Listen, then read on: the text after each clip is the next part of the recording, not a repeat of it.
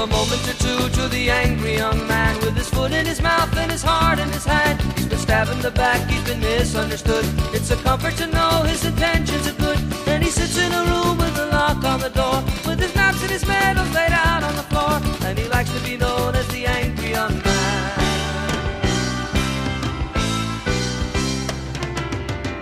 I believe I've Hey fam, uh, today we have a consciousness high-key special episode for you.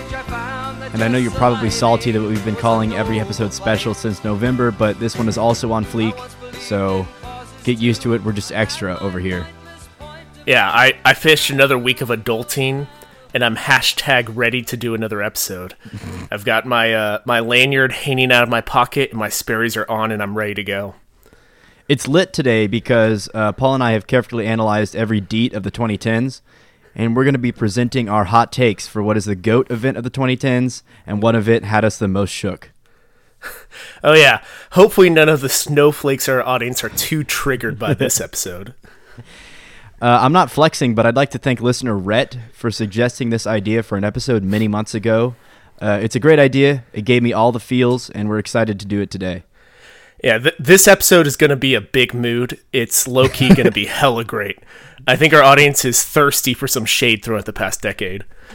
Just a quick TLDR. Uh, we're going to be ranting about the decade that we just finished. Um, if you don't really vibe with the things that we're saying, feel free to clap back. Yeah. Um, and, and just a quick uh, reminder if you say Yas Queen to this show, uh, please leave us a five star rating and even feel free to fill in the review uh, with some fake news about this show being low key terrible because YOLO.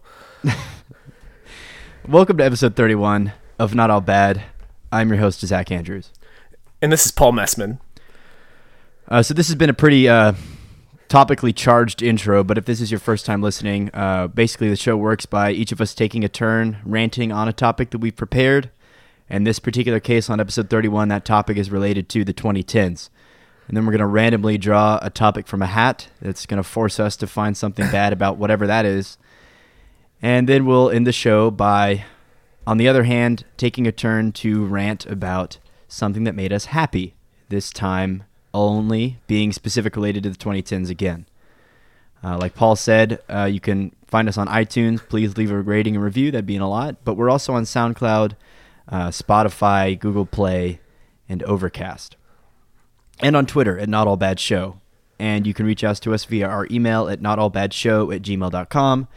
If you want to be a guest on the show, you can uh, let us know there by the email, or you can submit random rant topics using the subject line random rant idea. Um, Paul, you ready to get started? I'm excited for today. I think we're both going to have some pretty, uh, pretty good cases for what the best and worst thing of the 2010s is. Yeah, I'm I'm pretty excited about it. Let's let's get into it. I don't remember whose turn it is to start.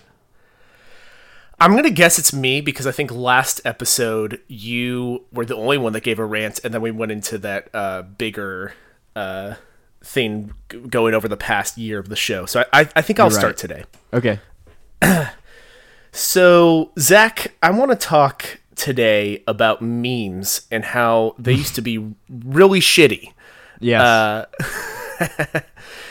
I so this is this is definitely something that extends even before like 2010, but it was still pretty present at the beginning of the 2010s. Uh, I, I want to transport you guys back to a day when uh, there were specific meme websites you would go to, uh, and you would be uh, faced with rage face com- uh, comics yeah. um, you would you would encounter uh, the Doge who says like I can has cheeseburger or I did a floof, some dumb shit like that. Um, and there, there there was a collection of like ten images that were the only like pre-approved pictures allowed to be used for memes. That there was like the Bad the, luck, Brian. Bad Luck Brian. There's the guy who always said "Yo dog" or whatever with like cornrows. yeah, there was uh, like the side eye Chloe or whatever. That's like the girl in the car seat. Yeah. Uh, th- there was just like a, a handful of pre, or there was like those weird like pictures that were like a face in the middle. It was always just some really dumb pun. Um, it, Wait, elaborate on that one. I don't know. I don't oh recall boy, that. I don't even know how. It, it's like they would take the face from one of the the pre-approved pictures and put it in the Oh. middle of a square image, and then it would be like blue with like streaks running out from the face in impact font, Yes. uh, top and bottom. Uh, it, it was just really quick I know what you stuff. All these memes, I, I don't understand. I, I almost I I say this without a hint of like irony. I think that our the bar for humor was actually lower in 2010. We were enamored with this idea that you could share any jokes online. And so the idea that that someone could post a picture and have the caption say gets a, gets a pet rock it runs away like that was the peak of humor in 2010 and i i don't understand like i under i i, I kind of get why older generations like didn't get us back then because that was all bullshit. Like none, none of that was funny. I don't understand. And and I think the weirdest thing about it is all these the internet moved slower back then because people didn't realize how fast it could move. And so something like the ice bucket challenge could last for months or a year or two.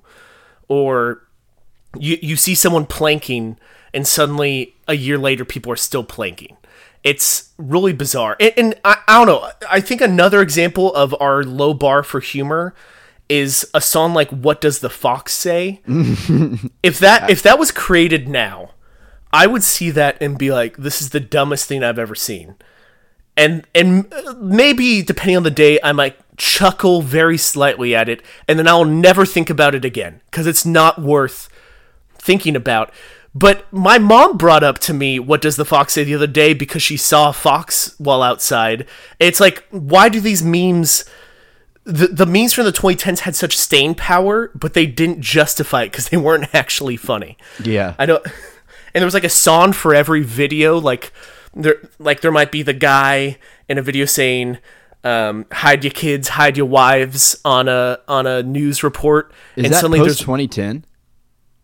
Oof, I think it is. I looked up a list and it was included on there. Jeez, it's been a long decade, huh? It might not actually be post 2010, but even if it's not, the the idea of taking a like newscast or a funny moment, like the smash, smash, smash hobo who hit a guy with a hammer or whatever, uh, those those things were turned into songs that people somehow found funny. Like we would, I feel like we would milk these memes for everything they were worth, and and it was it was just a, a hellscape. Um, I I'm really thankful that n- I'm not even necessarily saying that everything every meme is funny on the internet, but at the very least we aren't tied down to these templates anymore. Like the idea is like there can be a funny picture, it's a ve- vehicle for actual funny jokes instead of just a really dumb pun. That's a good point. Um, th- th- I think that's what I've appreciated about the evolution of memes is there's certain ones that came out maybe even four or five years ago. They're still used occasionally, but instead of it being like, here's this picture of crying Michael Jordan, how do I like come up with a funny joke relates to this picture? It's more like you have a sports team who is always disappointed. Ah, crying Michael Jordan fits this without well. Like we take the joke and we find a picture that fits for it instead of taking a picture and trying to create some joke tangentially related. I uh, I I have found myself I really don't like memes anymore, even though they've improved. Mm-hmm. Maybe I'm just like an old piece of shit now, but I I, I can't I can't do it anymore. I'm not interested. They're, they are rarely entertaining to me. Um, which Yeah, is a I- shame, honestly. Like the magic of Christmas is gone. Yeah, I, I know pretty much the first meme of the 2020s has been. I, I, I don't know. I still feel the magic from memes frequently. The, the first meme of 2020, I think, has been the World War III memes. Yeah. uh, which obviously there's like way too many of them because everyone wants to jump on board. But I, that's the nature of how humor works. But there's been some pretty funny ones uh, as well. I I, think. I've seen some good Um, ones. But yeah, um, I, I think a, a weird part about memes I don't like as much, even modernly though, like in the later years of the 2010s, for better or worse, jokes require you to understand like four or five different events or jokes from the past decade to understand a meme. like, do you know- Elaborate. I'm not. I'm not. Give me an example. I'm not really sure. I'm following. Okay. Um oof, let me try to think. Um one example would be um okay, this isn't a great example, but uh, in in my research for this topic, I came across a meme Your that meme made me research. that made me laugh for reasons I don't fully understand, which was uh, me and the boys at 2 a.m. looking for beans. I don't know why this made me laugh. It was a picture of these like ghosts in a dark hallway. It was like a deep fried picture. Yeah. And to understand that, I feel like you kind of have to understand where the idea of deep fried memes comes from. Yes. if- okay, that's if- a good point. Actually. if you aren't aware, basically the idea is people back in the day used to screenshot images and then do their own edit to them, and then someone else would find it and screenshot it.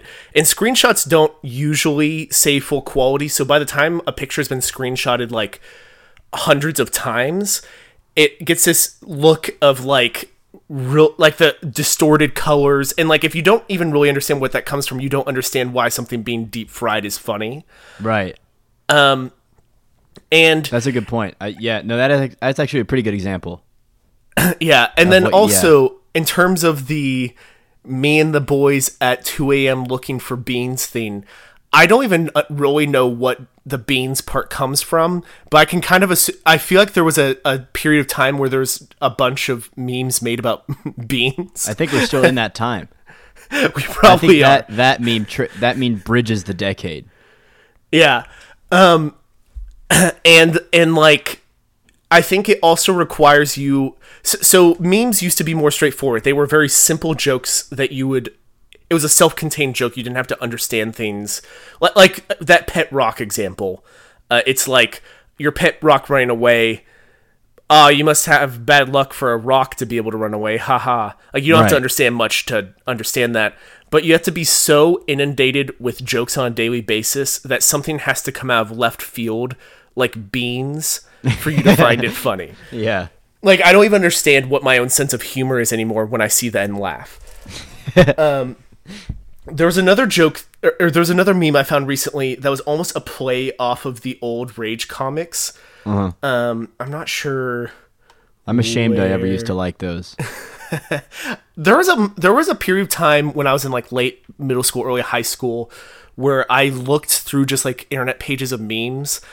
I remember at some point just being like, "Wait, about one percent of these are funny, and I'm Right. wasting my time reading all of these." Right. Like, I don't know. um, here's um, say I, I've got a little list here. Um, so another example would be some kind of meme talking about boneless pizza and diet ice. That is so far removed from. I think it has to do with the original, like. Uh, does that have to do with the bone apple teeth like, memes, which comes from bone bone appetit? I don't even know what that comes from. I know Yeah, that I don't either. have it deep in my mind somewhere, but I don't even know. Um, there was another meme I saw where it was like, uh, let me find it. Where did it go? You you like searching through your virtually infinite meme stash. It's not even that I have an infinite meme stash. I just. All right, I'm gonna try to remember this from memory. So basically, it was like some weird frog asking its mom for money for uh, pizza, and then the or a hamburger, and the mom's like, it's the rage comic mom being like, "You want money for a hamburger?" And then he's like, "Yes, money for a hamburger." And then it's like a frog saying, "Actually, I want to buy soup."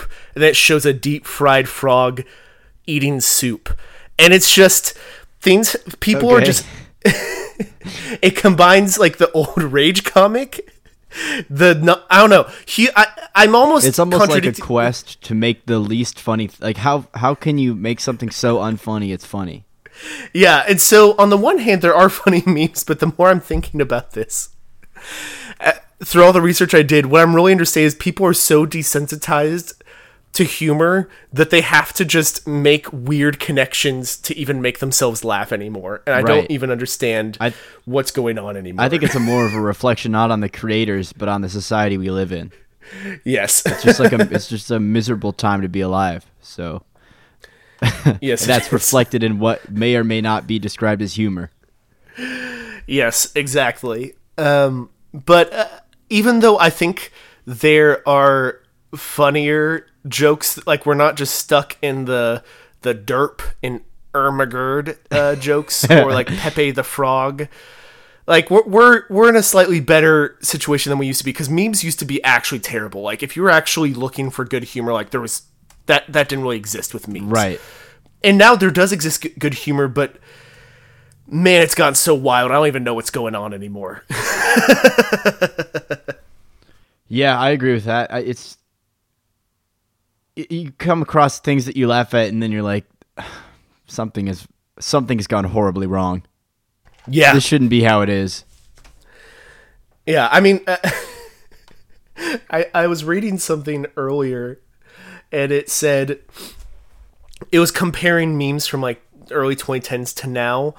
And like a now meme compared to the gets pet rocket runs away was Luigi is internationally wanted in 20 states for several counts of war crimes and genocide in Armenia. And I find that funny, but I don't know why I find that funny.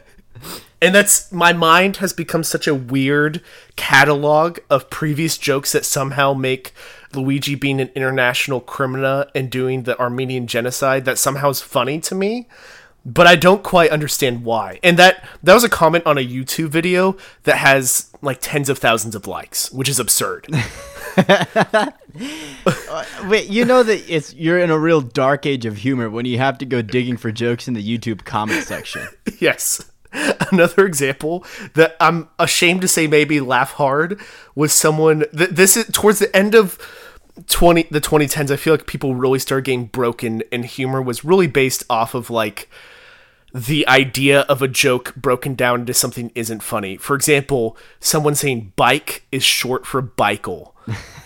and that's that's not even a funny joke, but we're so infused with irony that I don't even I don't know if we can even differentiate what's funny and what is just like so dumb that we find it funny anymore. I don't I don't even understand anymore.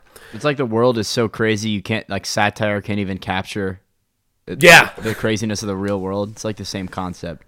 Yeah, it really is. It, you know, Zach, I started this rant thinking I had a pretty good grasp on the difference between what was funny and unfunny, and that's why I was trying to rant about early memes.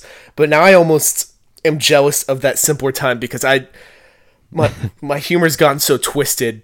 I, I don't even understand anymore. We obviously don't have a grasp on what's funny. I mean, you know how this show goes. man. Oh, also another quick example that is remembered. Eh, So, like people talking about like if we Naruto run, we can move faster than their bullets. that joke is so like it's filled with references to first of all people our age having seen the show Naruto and understand what that run looks like and like Yeah. years of people making fun of people running that way in ho- Right. In hallways in high school. And then the idea of storming Area 51, which started as a Facebook event and like expanded to the point of being huge. And then people talk like a million memes about aliens.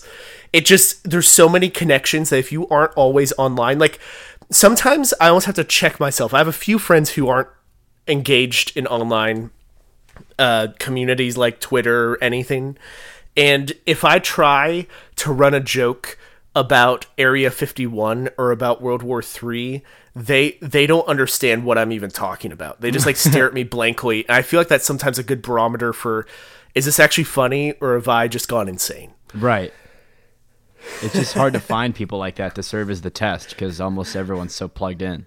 It's true, but th- those people are a gem and must be protected because they they keep us honest. Preserve them. They can't have a phone or anything. You need to make sure they're pure for you to, to run your jokes off of. Yes. um, before I, I think that's gonna about do it for me. I I think I'm gonna go insane if I keep on trying to share more. Uh, that's about all I can handle. Um, well, then I'll I'll go ahead and take the reins from you. Um, it it was pretty. I think that you experienced kind of the similar a similar thing when we were preparing for the show, but it's pretty impossible to consolidate the last ten years into uh, a mere four rants, uh, two for Oh each of us. yes. um, we're gonna attempt to do it regardless, but it, it it's it was tough because this has been a real whirlwind of a decade, and uh, there's been like countless uh, pretty terrible things and even some good things, but um, it's all so hard to keep track of. So I actually started my preparation for this show by reading the Wikipedia page on the 2010s, which Ah. is basically thousands and thousands and thousands of words on like the worst civil wars and recessions and natural disasters uh, that we've seen in the last 10 years before you even get like a sniff of Pokemon Go or Macklemore or whatever. It, so you have to dig so deep through like the filth and the bad news and all the shit to get to anything that we're willing to discuss on the show. um, with all that being said, I would like to make my case for why Google Glass is the worst thing from the 2010s. so, so if you're not familiar, um, Google Glass was that project that I think is from like 2013, around then, where uh, Google was attempting to make like a thing that you would wear like eyeglasses that would kind of function as a computer, and then it would I think project a screen in front of your eye or something like that. Um, yeah, kind of like almost like a heads-up display in a video game that just has data on the edges, right? Yeah, I think so. I'm gonna be honest. I really spent a lot more time uh, researching other things that were interesting that did not make it onto the show, rather than actually look into how the Google Glass operated or what its function was. So this is um, all to be taken with a grain of salt as usual. But I- I'm still. I mean, again, I'm gonna be salty. So, um, I feel like we're living in the bad timeline and Google Glass represents the fork in the road of our universe from like the world we live in now and a better world that could have been. it's just it's such a stupid concept. It, we were stupid to put our faith in this terrible device in the first place. It looks stupid as hell. Um, again, I haven't done any research on what it may be used for, but based on no information whatsoever, I'm going to confidently say that it's useless. I'm pretty sure that my cell phone can accomplish, even my cell phone in 2013 could accomplish all the uh, the things that Google Glass was hoping to achieve. And yet, for some reason, that we were all excited about it. I felt like maybe it was just my high school or whatever that was excited about it, but um, it felt like the world was kind of on the edge of its seat to see how this would turn out. And I really can't decipher why, other than it just looks like the future. It looks like some cheesy 1984 science fiction version of the future, but it does kind of look like the future. It's like literally projecting a heads up display, like Paul said. And uh, it kind of looks like some sort of goofy thing that like the Terminator would wear. Or someone from Spy Kids, maybe.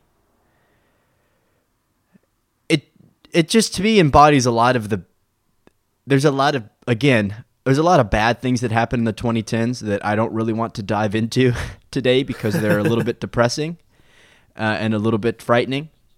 And that's not really what the purpose of the show is. But Google Glass serves for like the perfect uh, comedic vehicle to to discuss these topics. like, I mean, it's it's just like a privacy violation waiting to happen. It's like a walking Yeah. security camera on your face. I, I don't trust it at all. I don't like the concept of like typically if you're gonna record something or someone, uh, you got your phone out and you have to direct the camera to the subject of the video of the recording. Audio recording is different, but um, that's just the nature of audio recording. As long as you can record audio, you can do it a little more subtly than you can video. That's just how it goes. Yeah. But with video, I mean, Google Glass kind of presents. Uh, a more frightening possibility of, of recording things, which I don't like. Uh, I, that kind of terrifies me a little bit. Um, that and like I don't know what kind of information you could put into it, or, or that it would display, but just data wise, I'm sure that it was. I'm sure that there were a thousand gaping uh, data breach holes in the Google Glass software that were just waiting to be exploited. Fortunately, um, the Google Glass failed, and all those data breaches are now being exploited on our, our phones. So we didn't really we didn't really dodge that bullet, but it kind of in a way feels like we did. Um, I think that the next step from I, I, I I've talked about this on the show before. I am completely addicted to my cell phone, and I'm not proud of it. I hate that about too. myself, and I'm trying to be better, and I'm I'm not getting any better. In fact, I'm getting worse. Um, steadily getting worse. More addicted to my phone. It's terrible. I'm not proud of it. I hate it about myself, and I wish I could quit, but I can't because it's a problem. The only thing that's worse than what I do, which is like open my phone, nothing, uh, lock it, set it back down on the couch, and then immediately pick it up and open it again as if I didn't just check. The only thing worse than that is taking my phone and literally strapping it to my forehead so that I can always be looking at it all the time, even when I don't need to be looking at it or even when I'm doing something else. I can have both hands free to do other things while I'm looking directly at my phone all the time. Um, Uh-huh. I, I, I don't like that reality. Um, and thirdly, it kind of reminds me of Alexa, Amazon Alexa or Google Assistant Yeah. or like whatever uh, the latest one is or however many different ones there are. But I don't like that. That that honestly was in the running for worst thing of the decade for me for a while, but I couldn't find a way to make it uh, lighthearted. I'm, I'm having a harder time making Google Glass lighthearted uh, than I thought I would. But um, just I, a big uh, I hate Alexa, and I think if you have one, you should throw it away because there's it's shady. I, I don't trust it. In fact, anything that Amazon does, I don't trust. Am, I'm switching from Google Glass to Amazon. Amazon's the worst thing in the 2010s. They remind me of the uh, Buy n Large company from WALL-E, where they own everything, Yeah. and uh, it's uh, kind of a scary concept. I'm not here for it. Um, abolish uh, Alexa and Amazon. Google Glass, you don't have to abolish because they really dug their own grave. Um, although reports, there are rumblings that Google Glass 2 is now in the making as of like 2017 or something, which um, hopefully that fails too because we don't really need to. I mean, the only thing, the last thing that we need in this reality is um, people walking around like they're in Spy Kids with a thing over their eye that's displaying like their heart rate and uh, maybe doing like a. I like to imagine there's like some sort of thermal camera, which I know there isn't, but um, I feel like if you're gonna do it, you might as well go all in and, and establish a thermal camera in your Google Glass because if you're going full 1984 science fiction, then um, really go all the way. But uh, yeah, th- I think it just kind of represents to me a point in time where we switched from uh, a, a world of possibilities related to technology to um, a bunch of dumb shit that uh, is useless and annoying and is causing us to uh, put a lot of focus to where we shouldn't put focus, and it's consuming our Uh-huh. lives. I'm not here for it. That's that's my uh, baby boomer rant of the day. Yeah. Go- Google Glass is interesting because I feel like it's a great example of a, a lot of technology things that have failed in the last decade or so. Right. Uh, one one example that comes to mind for me is 3D TVs. Paul, that was very nearly just like Alexa. I nearly ranted on 3D TVs. I felt that Google Glass was a better representation of the points I was trying to is. make. But, But- I, I did want to talk about 3D TVs. The thing that I feel like they have in common is that they moderately do the, the technology is there, but they haven't decided the why you need it yet, or they haven't Yeah. communicated that well. Just because like 3D TVs are cool, like the idea is cool, but then you have to put on these glasses to watch them. And if, as far as I understand the technology, even if you don't have the glasses on, there, it's possible to make 3D TVs that work without glasses, but you'd have to be sitting at an exact spot, like in the middle at a certain distance from the TV for it to work. So, like, essentially, what I feel like we've learned this past decade is people like technology, but they don't like technology that requires them to, like, wear something or do something. I, I don't know. I, I, feel Because like you the, look stupid when you do. yeah, exactly. I feel like almost the compromise of like the Google Glass has been smartwatches because I feel like the idea Yeah. of a, a wearable thing that gives you information that I mean, granted, smartwatches are basically just an extension of your phone, but something wearable that like feels cool but doesn't actually like I don't know. A, a watch do is anything less differently or new. Yeah, really. exactly. Even even smartwatches, I feel like I, I have an Apple Watch. This came up a few episodes ago when I complained about it. I feel like they still have failed to like explain why we need it. I feel like right now we have. I feel like in the 2010s we've discovered a lot of technologies or invented a lot of cool technologies that we've we just don't even know what to do with them yet. I feel like the Google Glass is a good example Yeah. of that. Yeah. I, it just it represents a lot of things that suck about technology today in one ugly package. yeah. Yeah. Um, also, that that time uh, that Alex from Target became a viral sensation, that was a bad. that was also really bad. That I I nearly talked about that too. That was a real dumper of a day, huh? Not a fan of the whole Alex from Target thing. But yeah, that's uh, that's going to conclude what I have to say about Google Glass. I'm looking forward to. For once, I'm actually uh, really excited about my positive rant. Uh, the negative rant was just a rabbit hole of of bad things from the last ten years. Uh, yeah, I like it. It's got me thinking about a lot of things in terms of they've tried a lot of things like Google Glass that just people just didn't care. well, let's get you thinking about one more thing. Um, uh, we have uh, a bunch more random rant topics. Uh, we haven't done a random rant in uh, an extremely long time. Yeah, that's Um, true. But we got a bunch more topics. A lot of a lot of y'all uh, send them in, and we really appreciate that. Thank you so much. Uh, if you want to send in more, we could always use more. You can do so by emailing notallbadshow at gmail.com with the subject line random rant idea. And you can put your uh, actual ideas in the message body. Um, so if I uh, draw one from the hat here, the virtual Excel sheet hat, we get. Uh, this one comes to us from uh, Dylan, uh, who apparently submitted a lot. So thanks, Dylan. Uh, this topic Thanks, Dylan. is tampon slash Viagra commercials with the addendum, come on, I'm with my parents. so uh, this one won't be related to uh, necessarily the 2010s, but we'll get back to the decade discussion after the random rant. Um, yeah, I, that's this is like the uh, this is like the baby brother uh, to sex scenes in movies with your parents. I feel like Yeah. because everything is a, it's done a lot more subtly, right? Like Yeah. Cialis had that campaign, marketing campaign for a while, where it was like two old, an old couple in two separate bathtubs, and the bathtubs That's literally outdoors. what I was just thinking about. That image is like branded into my brain. when I hear erectile dysfunction or Viagra or any the blue pill, anything related to that, I think of the bathtub commercial from Cialis, which is such a meaningless representation of sexual intimacy. They're not even in the same bathtub. It's two different bathtubs. And and get a load of these freaks. They're outdoors. I mean, you can have okay, you can do your thing with two separate bathtubs. I don't want to know the details. Do it in the privacy of your own home, okay? I don't know why you have to bring. Why did you have to lug the bathtubs out to the outdoors on a cliffside? You realize, you realize there's no plumbing out there, right?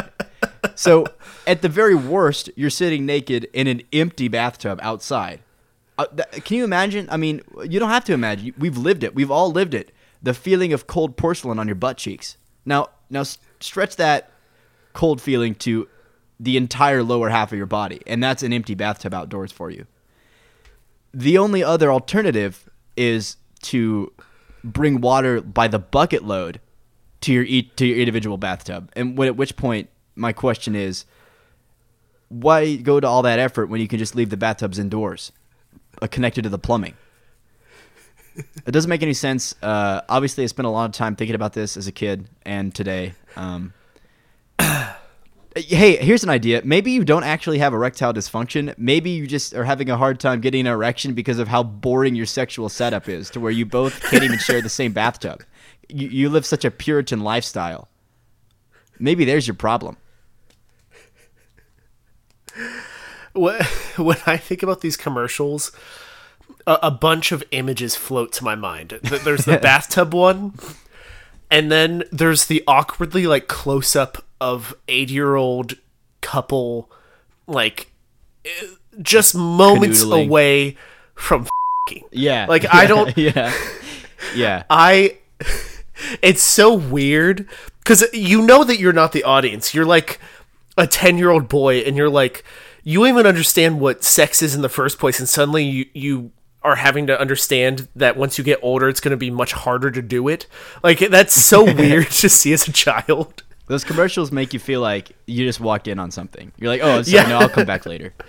Yeah, like- and then Go I just I just think of like some grandpa grinning while the warnings tell you that you've got to call your doctor if you've got an erection lasting more than 4 hours.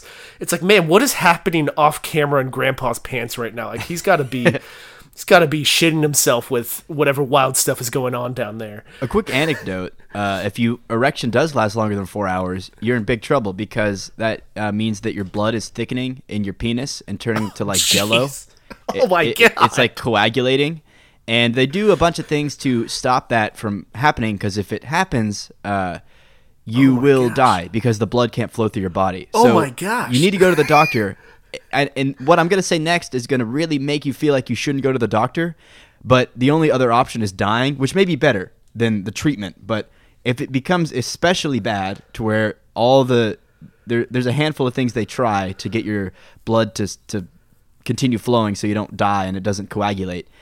If nothing else works, they uh, shove a scalpel down the end of your dick. So, ah, uh, yeah, that that warning is pretty Woo! is pretty serious stuff. Uh, FYI. So yeah, make sure your erection absolutely does not last longer than four hours because you're looking at we- a sca- scalpel dick or death.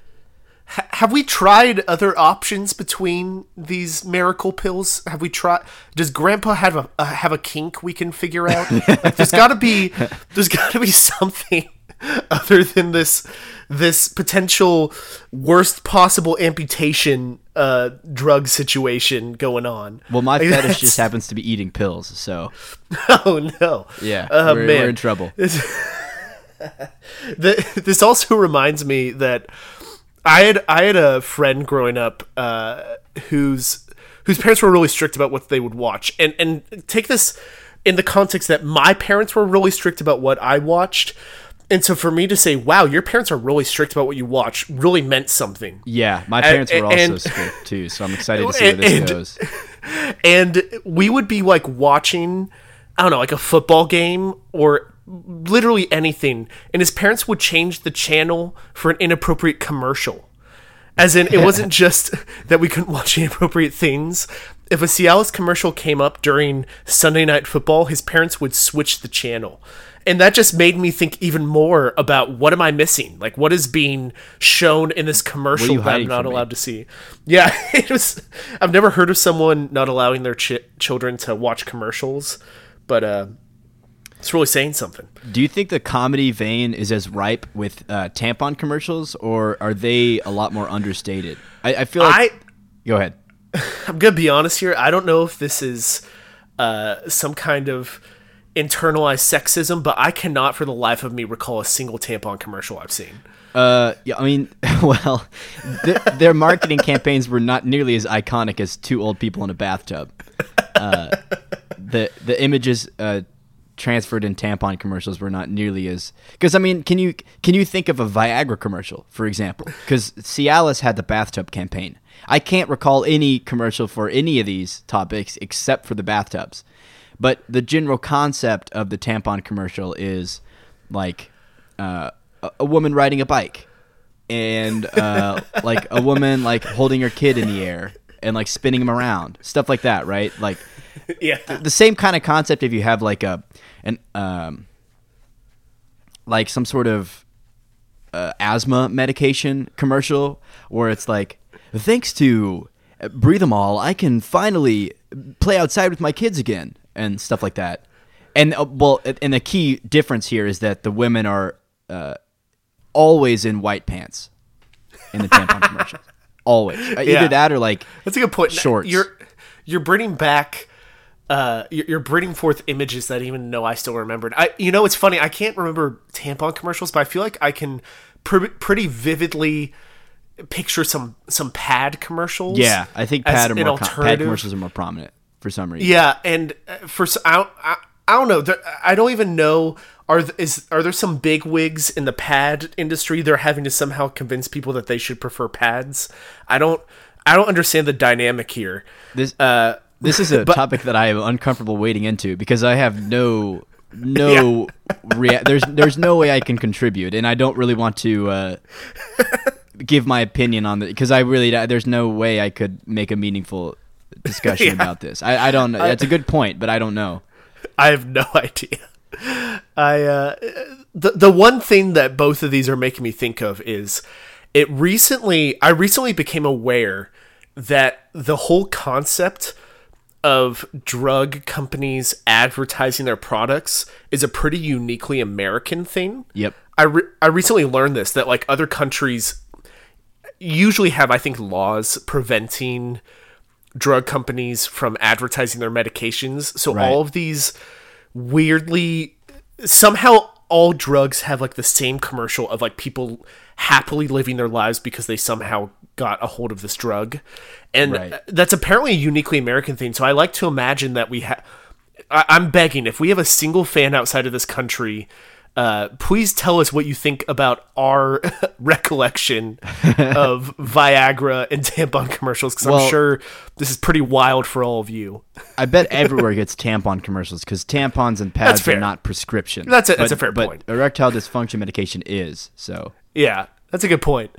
But I'm just of all the different kind of medication commercials, I'm sure erection related ones are particularly wild to someone in a different country. Yeah, they're wild to me. They must be wild, Yeah. even wilder to them. I, I'm excited to hear it too, even though we won't, because I think everyone that we know lives in America. But That's- uh, if yeah. you don't, or if you have lived in another country before, uh, we'd love to hear from you, and we'll we'll talk about your take on the topic uh, on the next episode.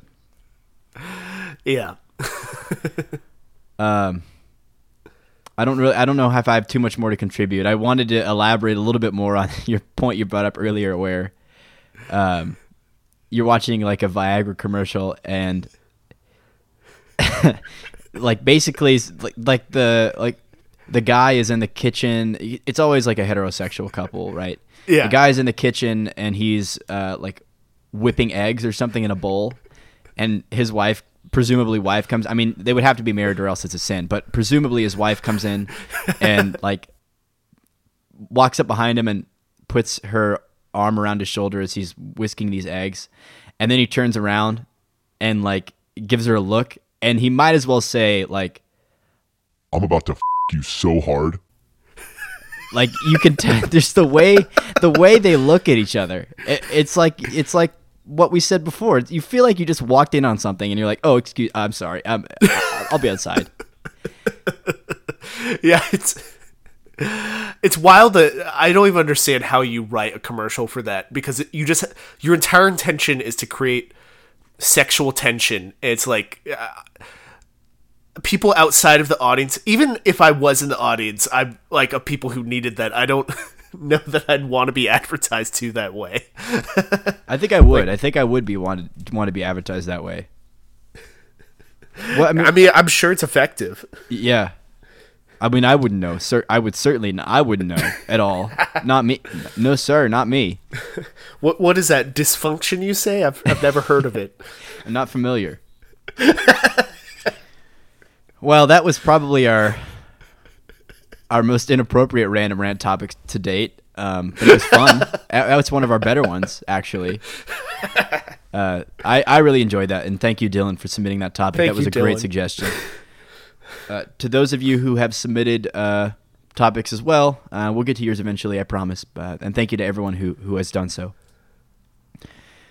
Uh, I think it's time to move on to the positive rant, which I was looking forward to this entire time until that random rant came in and uh, made me realize that, hey, we can do pretty good with more than just positive stuff or negative stuff every time. We don't have to. Why, why am I pigeonholing myself into one good topic per episode? I can bring the heat no matter what. Uh, anyway, is it my turn? Do I start? I don't. I already forgot. Yeah, yeah, it's your turn. Um, Paul, my candidate for the greatest event of the 2010s involves um, what can only be described as a global phenomenon. Okay. Would you like to wager a guess as to what this greatest moment of 2010 is? Oh boy. I can get I can give you a hint. It's from me hint. 2012. Is it the end of the world in 2012? Or is it Kony? Kony, it's Kony. no, it's I'm not. Believe it or not, I'm not going to somehow turn Kony 2012 into a positive rant, Paul. Um Frankly, I have no idea then. It's Gangnam Style, Oh. which was by Psy, the song by Psy, which is the most viewed video on YouTube for five entire calendar years.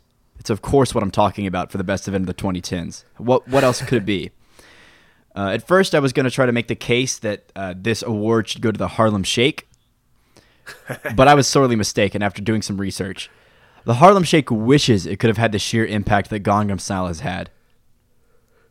Uh, I understand this seems kind of like an unlikely pick when compared to other things such as self-driving cars or the time the Chilean miners were saved from certain death. Oh, But hear me out. Uh, I got a, I got a good reason for this. Gangnam Style represents a unified global community like no other. And I think right now, at the beginning of the 2020s, that's what our world needs above all else. How does this uh, stupid song from South Korea represent said unified global community? How about the time the General Secretary of the UN literally called Gangnam Style, this is a direct quote, a force for world peace? Interesting. The General Secretary of the UN in 2012 called Gangnam Style a quote force for world peace. He brought Psy, uh, the artist, to the United Nations headquarters, and they both did that stupid dance together, where you put your wrists over one another and like trot like you're riding a horse. The Harlem Shake may have united Earth, but the influence of Gangnam Style united the entire solar system. When a NASA astronaut aboard the International Space Station also did that stupid dance in 2012. For a moment, for a brief moment, all of the world was dancing. And everybody was united in this extremely stupid thing, this cultural phenomenon that brought everyone together the old and the young, the rich and the poor, across the entire planet. Really is a, a troubling but beautiful thing. Just going through the list of videos and quotes from interviews and things of people that have been confirmed to be on the record as doing the, the Gangnam Style dance or singing the song. We've got prime ministers, astronauts, literal high ranking military officers, presidents. They've all done this stupid thing. In fact, um, there's a quote from one of Osama bin Laden's close associates, who is uh, still to this day being held in Guantanamo Bay right now, that was like, "Oh yeah, uh, I know about Gangnam Style."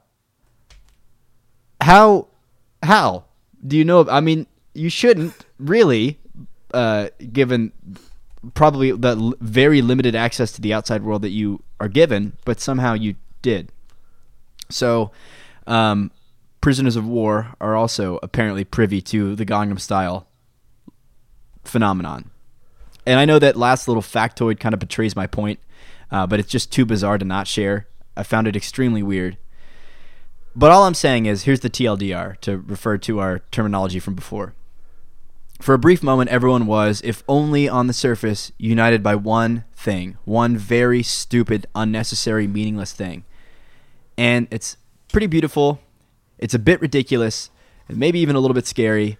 But I think uh, if I don't know, I, I tend I, I'm wondering if something like that would even be possible today.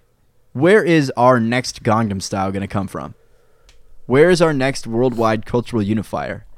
Uh, Maybe we'll never see another one like that again.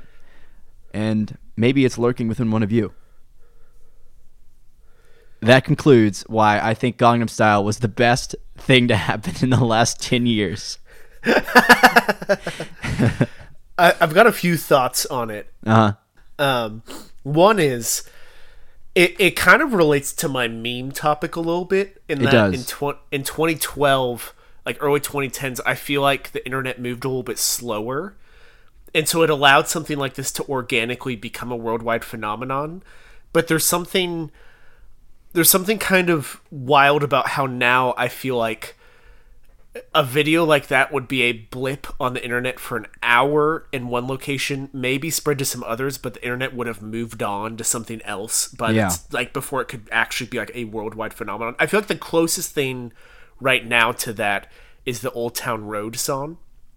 Yeah, actually, that's a good example. But I think that's pretty much uniquely mostly American, or at least Yeah, Western yeah, that, that's what I was gonna say. Is that that was uniquely American in that I feel like that was I, on a smaller scale. It it kind of did what that did in terms of unifying almost rap culture with country music culture in a cool way. Um, but it's not quite the worldwide phenomenon that you're that Gang, Gangnam Style was. Um, but uh, yeah, it's it's kind of wild how I, I'm not even sure how something like that could become quite worldwide now because things just people just move on so quickly from things. Um, there's there's two scenes from the music video that immediately came to mind that I haven't thought about in a while. One is there's this weird cowboy with like a green like shirtless sleeveless shirt I think uh, who is hip thrusting while Psy scenes Yeah. in multiple scenes. Yeah, I, I don't know why, but that really sticks with me as I think about this video. and then the other part, I don't even know what the song's about, but I really vividly remember Psy, uh, the artist, in a part of the music video looking at women doing yoga and then just yelling at a woman's butt, like Oh, in yeah. like I remember that intense like desire. I don't know like how else to describe that, but there's so many just bizarre parts of that music video. They're really interesting. Uh, while you were talking, I looked this up on the internet and a couple other just random interesting things. Uh, the Wikipedia page randomly mentions that Barack Obama implied that he uh, was going to privately perform this for his wife while he was I'm president. so glad you brought that up because I saw that as well, and I was like, I've already brought up enough ridiculous bullshit in this topic. I'm not gonna throw. I'm not gonna try to throw in the one-liner that Obama pledged to dance, to, to privately dance with his Gangnam Style with his wife in an interview. Which, by the way, okay, forget the double bathtubs. Show show me an old man doing doing Gangnam Style to his wife in private for my Viagra commercials, please.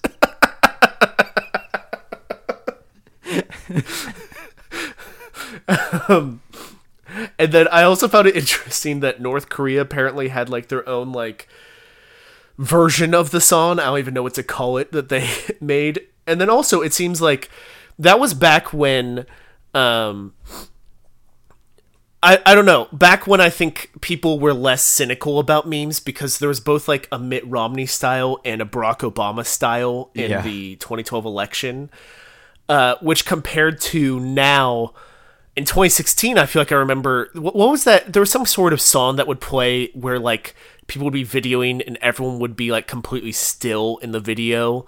That's the And, Harlem like, Shake. I don't. I don't think it was the Harlem Shake. Like there Wait, was like what do you it was like S- s- there was sorry, on, like- finish. No, it's okay. Like it's on an airplane. It's like Hillary Clinton's entire campaign staff was like completely still and the camera was like moving around through the people in the middle of like Frozen. Oh, Do you know what I'm talking about? Oh, what Like, was that ba, ba, called? ba, ba, ba, ba, ba, ba. It was like the melody of the song. I, I don't even know how to better describe it than that. Uh, but and, and I feel like by by the mid 2010s, we were a bit more cynical about like memes that like presidential candidates could do to be like endearing to voters. By that point, we were like, yeah, we get it, you're pandering to us. But I feel like back in 2012, like presidential candidates doing Gangnam style, but like Mitt Romney style or Barack Obama style was somehow like we were more open to being pandered to. I don't really, I don't really know how else to describe it. Well, I think if I'm if my research is correct, I mean, and I almost wrote a dissertation on Gangnam Style with the amount of reading I did on this goddamn stupid video for this dumb rant that I, I anyway. I think both of those videos were done by a third party. They were done by like College Humor or something. Oh so yeah, yeah. th- it wasn't the candidates themselves revealing, uh, releasing the content, unlike that Hillary Clinton yes, that's a good point. video. Yeah. Um it's an interesting point. But yeah, that's you know, it's funny. I I would not have guessed that from 2012 uh, this is what you considered most significant, but it, that's actually a great point, and I you've convinced me that this is a really uh, important important cultural moment of the decade. Yeah, I mean, look, obviously there are. I mean, a lot of good things happened in 2010, uh, but since 2010, a lot of really bad things did too. Um, this is kind of just a goofy, uh, a goofy thing that I think, uh, in a way, kind of represents uh, something that we could use right now. Yeah, I like that. Well, that's uh, that's going to conclude what I had. So feel free to take it away. Yeah. Um, mine is more straightforward. It's less of an individual moment, but I just I want to thank this decade for, and this is kind of combining some different topics that I've that we've talked about before. I am thankful that by the end of this decade, we can now consume entertainment on our own schedule. Because Yes. even towards the beginning of this decade, I, I've been thinking about this recently that it wasn't that long ago that you had to consider what night a TV show was on or like if you wanted to listen to a radio show on your way to work you had to know like what time it came on like those kinds of things mm-hmm. or like if you wanted to hear a song you turn on the radio and hope it came on like that is so foreign 10 years later it's it's wild like this really came to mind for me because I saw my uh, grandmother recently, and I was like over at her house in Michigan, and it was like a Thursday night, and we were hanging out later at night, and she was like, "Paul, what do you like to watch on Thursday nights?"